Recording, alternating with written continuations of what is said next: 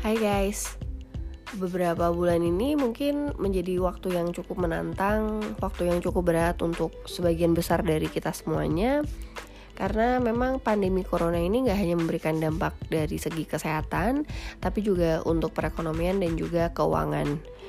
Banyak dari kita yang mungkin kehilangan pekerjaan, banyak yang dirumahkan, banyak juga yang salarynya berkurang.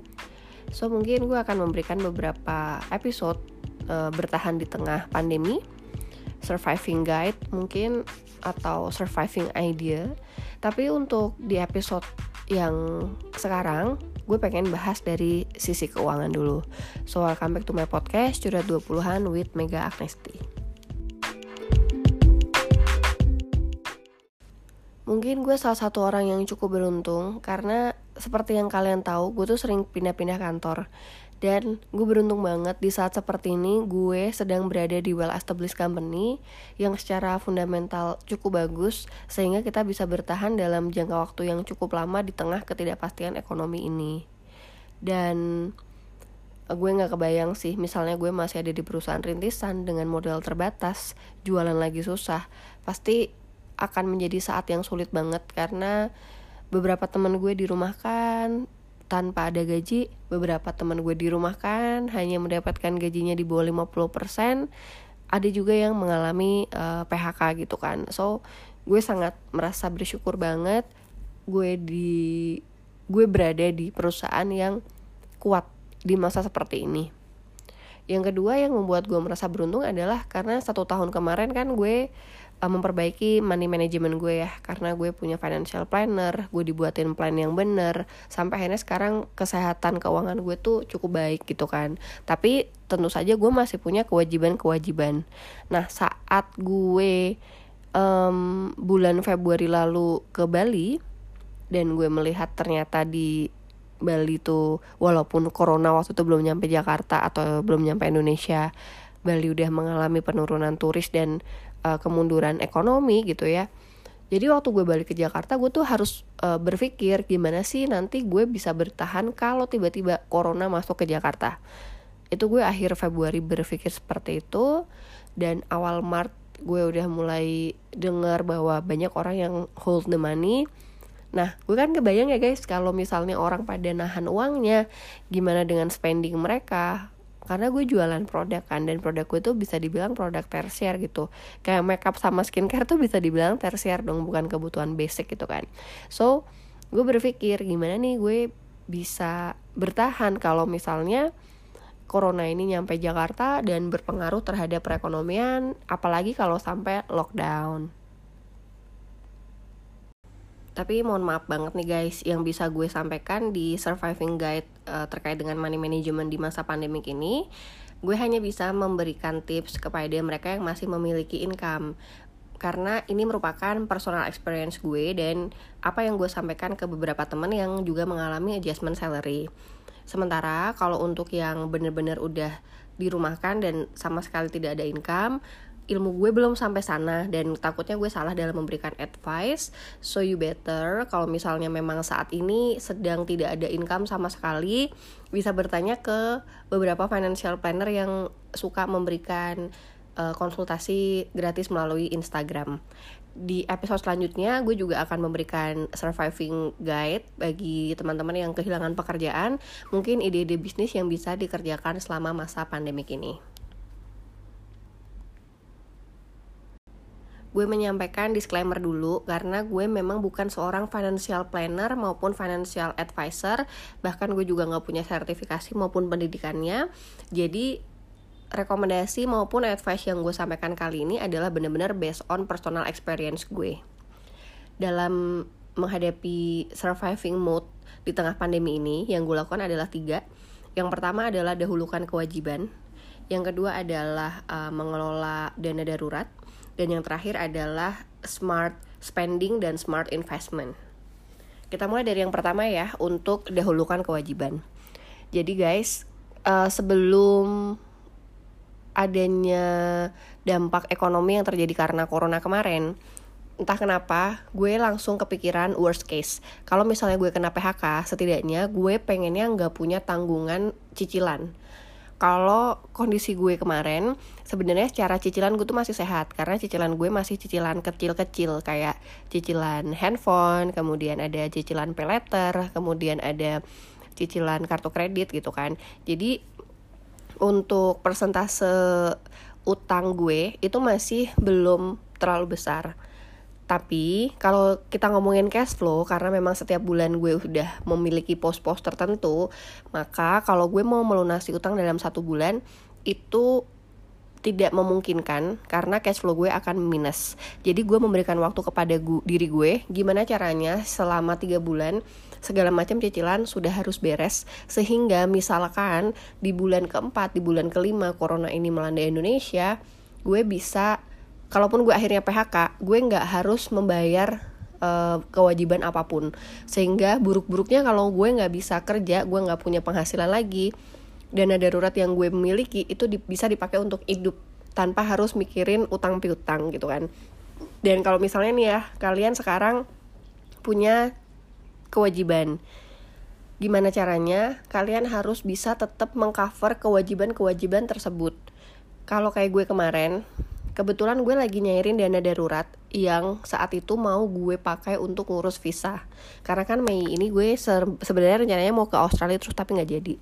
Jadi gue mencairkan dana darurat dan ya udahlah karena gue pengen mempercepat nih masa uh, cicilan gue berakhir maka uh, dibantu dengan dana darurat itu dalam tiga bulan gue mengakhiri segala macam cicilan lalu sisa dana darurat gue yang tadinya mau dipakai bikin visa dan gak jadi gue masukin investasi sehingga uang di tabungan reguler itu bener-bener uang operasional sehari-hari yang porsinya sudah ditentukan sesuai dengan financial plan gue. Kalau kalian mengalami masalah yang sama terkait dengan cicilan, misalnya nih kalian punya cicilan, tapi karena ada adjustment salary yang tadinya rasio utang kalian cuma 20% dari uh, gaji, tiba-tiba jadi 40% dari gaji. Artinya ini kan udah nggak sehat. Nah, yang bisa kalian lakukan adalah melakukan restrukturisasi utang melalui lembaga perbankan maupun lembaga keuangan lain yang menjadi tempat kalian ngutang itu tadi restrukturisasi utang ini tergantung kebijakan masing-masing perbankan ya guys atau masing-masing lembaga ya guys. Karena memang ada yang memberikan tidak usah membayar cicilan selama satu tahun tapi tenor kalian ditambah setahun. Ada juga yang memberikan keringanan bunga. Dari misalnya bunganya 8% per tahun jadi cuma 6% per tahun. Ada juga yang memberikan uh, minimum paymentnya kalau kartu kredit kan biasanya 10% kartu kredit itu sekarang bisa memberikan cuma 5% saja ada juga yang memberikan uh, di wave bunganya jadi kalian cuma cukup bayar pokoknya aja Nah, ini semuanya bisa kalian dapatkan fasilitasnya, tapi kalian harus menghubungi masing-masing lembaga. Jangan kalian enggak ngomong ke mereka, ya pasti cicilannya akan normal gitu loh. Sehingga uh, penting untuk kalian kalau misalnya lihat rasio utangnya sudah mulai di atas 30%, coba deh ngobrol sama uh, representatif dari lembaga keuangan tersebut supaya bisa mendapatkan program-program dari mereka untuk um, apa ya keringanan pembayaran utang tersebut. Ini tuh bisa banget guys karena beberapa teman gue juga ditawarin hal yang sama dari eh, bank-bank itu tanpa mereka harus telepon. Jadi kayak bank ini kebetulan proaktif ya uh, tim banknya sehingga dia langsung reach out begitu ada uh, corona dan itu bisa kalian manfaatin banget kalau misalnya kalian kayak gue kejadiannya butuh menggunakan dana darurat untuk membayar utang, itu boleh-boleh aja. Jadi dana darurat kalian, kalian harus planningin dulu untuk penggunaannya. Apakah memang uh, kalian udah bisa mengcover semua pengeluaran dalam jangka waktu tertentu menggunakan dana darurat tersebut. Karena kalian masih kerja, jadi itu masih kebantu banget sih guys. Dana darurat ini bisa kalian perbantukan untuk membayar kewajiban-kewajiban bulanan kalian. Tapi kalau misalnya dana darurat kalian udah mepet banget, terus kalian juga uh, income-nya tuh bener-bener turunnya drastis. Balik lagi ke opsi pertama tadi, restrukturisasi utang. Kalian bisa milih stimulus mana nih atau program yang mana nih yang sesuai dengan kondisi keuangan kalian saat itu. Kebetulan kalau gue, cash flow gue aja nih yang agak-agak berat kalau misalnya gue bayarnya pakai uang bulanan gue gitu. Sehingga akhirnya dana darurat gue gue perbantukan untuk membayar dari cicilan-cicilan gue tersebut sehingga dalam tiga bulan selesai dan masih ada sisa sehingga sisanya gue bisa kembalikan lagi ke tabungan Nah, kalau kalian ternyata nggak punya dana darurat, terus masih ada cicilan, tapi kemudian kalian tuh kayak e, merasa keberatan gitu dengan cicilan ini. Ada opsi lain seperti menjual aset yang idle. Kayak misalnya guys, teman gue tuh um, kondisinya punya beberapa kendaraan gitu kan. Dan sebenarnya ketika sekarang mobilisasi juga nggak tinggi akhirnya ada satu barang yang idle motor gitu. Karena mereka suami istri mereka ada satu mobil ada dua motor tapi mereka punya kewajiban nih. Jadi akhirnya satu motor mereka jual. Dan uh, motor yang mereka jual ini bisa mereka perbantukan untuk memenuhi kewajiban-kewajiban mereka. Itu juga bisa menjadi opsi sehingga ketika membicarakan dahulukan kewajiban yang satu supaya kalian tuh tenang. Misalnya jelek-jeleknya kayak gue uh, gue PHK gitu. Setidaknya ketika gue nggak punya pekerjaan gue nggak usah mikirin tanggungan berat kayak cicilan. Karena cicilan tuh berat banget guys. Gue cerita sedikit uh, zaman jahiliyah gue dulu. Waktu itu gue punya KTA karena gue mau memulai bisnis dan bisnisnya ternyata failed. Jadi walaupun bisnisnya shutdown akhirnya gue tetap harus bayar KTA selama 2 tahun. Cicilannya tuh kalau dibandingin sama gaji gue waktu itu tuh kecil lah sekitar udah 20% gitu.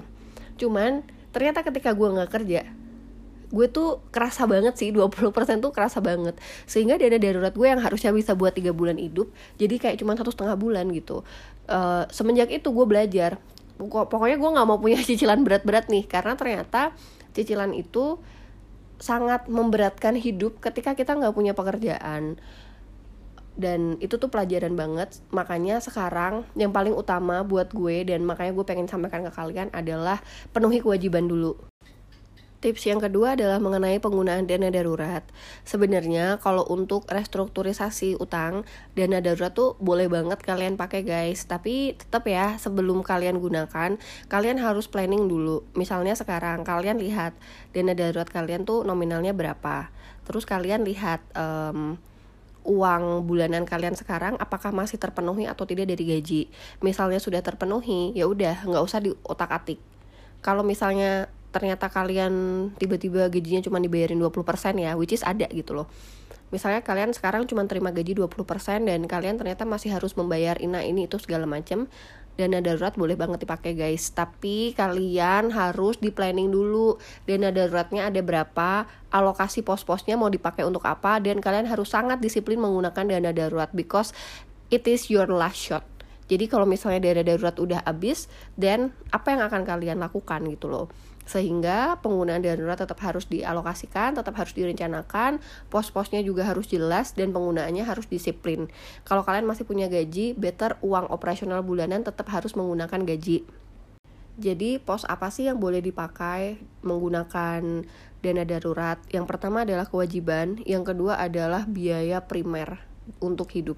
Seperti misalkan kalau anak kos bayar kosan, terus misalnya kalian dalam rumah tangga uh, biaya listrik, biaya air, biaya internet, biaya telepon, biaya transport misalkan kalau masih ada transport, uh, biaya makan, barang-barang primer misalnya kayak beras, minyak, telur, sembako lah ya.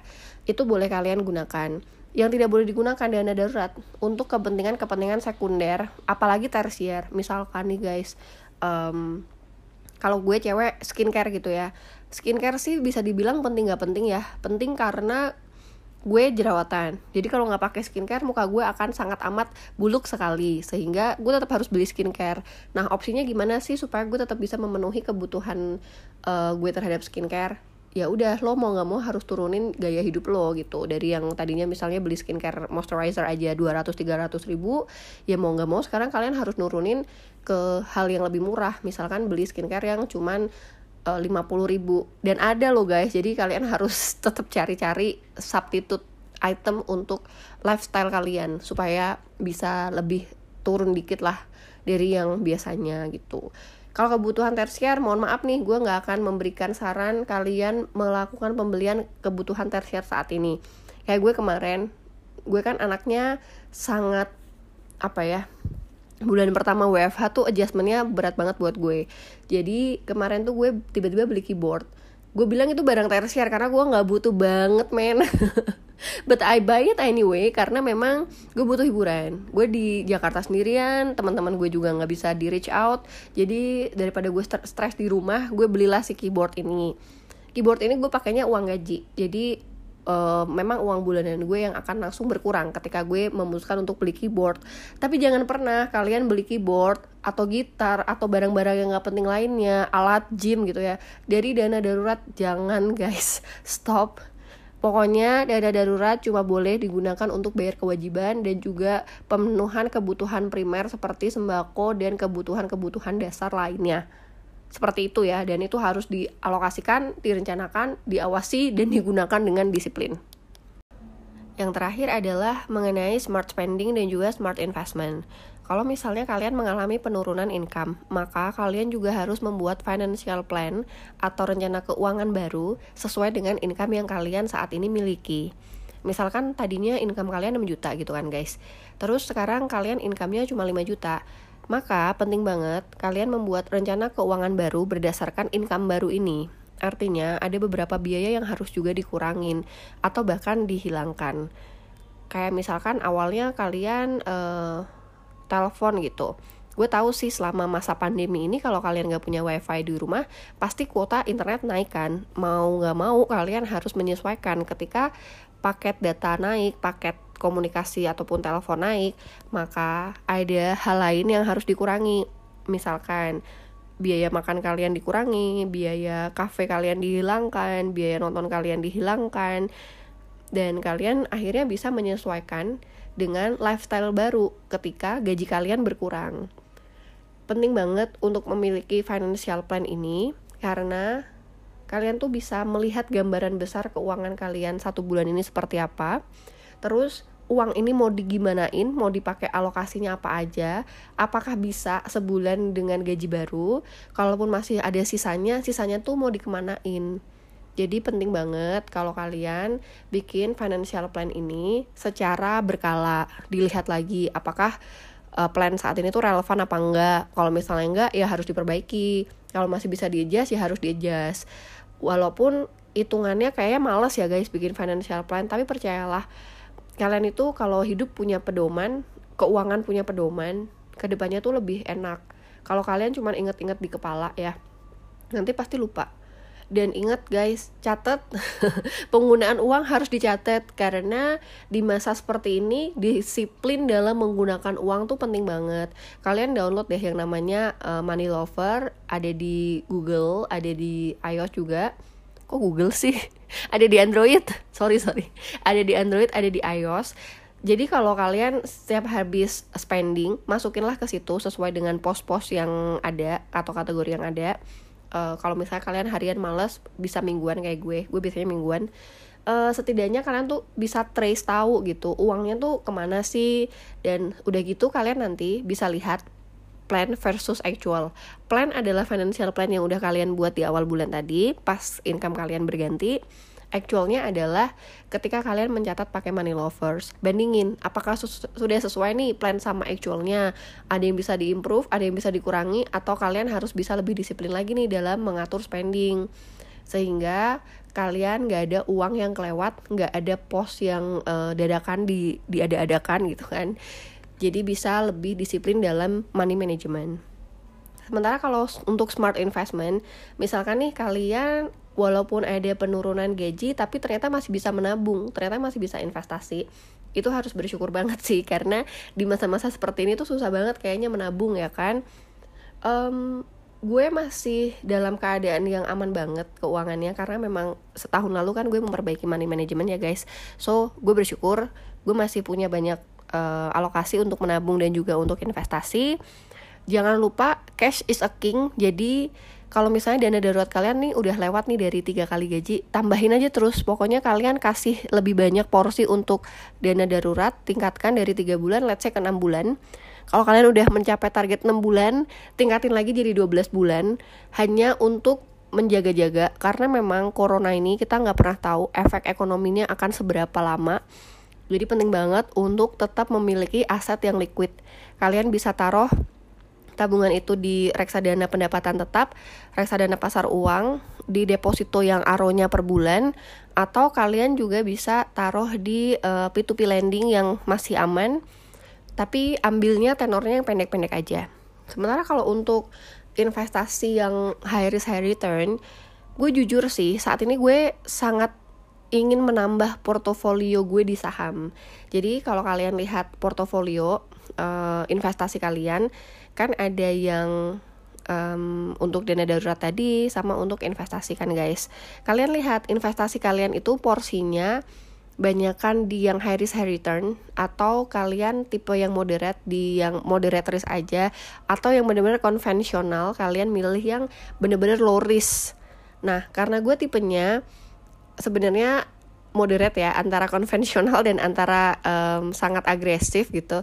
Sehingga portofolio gue sebelum corona itu bisa dibilang sangat moderate karena gue banyak kan tuh di reksadana gitu kan guys tapi karena sekarang saham juga lagi banyak diskon dan gue juga bukan banyak diskon ya karena saham sekarang harganya sedang turun dan gue juga punya cukup banyak idle money sehingga gue pengen menambah portofolio saham gue. Beli saham pun nggak bisa asal ya guys. Kalian tetap harus lihat um, apa namanya perhitungan-perhitungannya. Bisa pakai fundamental bisa pakai technical gitu. Kapan harus beli kapan ditahan dulu karena harga saham naik turunnya cukup volatile banget akhir-akhir ini. Kalau untuk smart investment, gue berani banget masuk ke saham dan pengen meningkatkan portofolio saham gue karena memang idle money gue banyak. Kalau misalnya kalian tidak memiliki idle money, udah yang aman-aman aja, reksadana aja, pasar uang, pendapatan tetap, udah cukup itu. Kalau misalnya kalian bukan tipe orang yang suka saham, kalian lebih suka emas, go for it. Walaupun emang emas lagi mahal it's okay. Namanya juga menabung ya. Paling nggak per bulan kalian sisihin duit let's say 500 ribu 1 juta. Sampai berapapun terserah kalian tiap bulan harus konsisten ngisi tabungan emas kalian. Kalaupun kalian mau falas juga it's okay.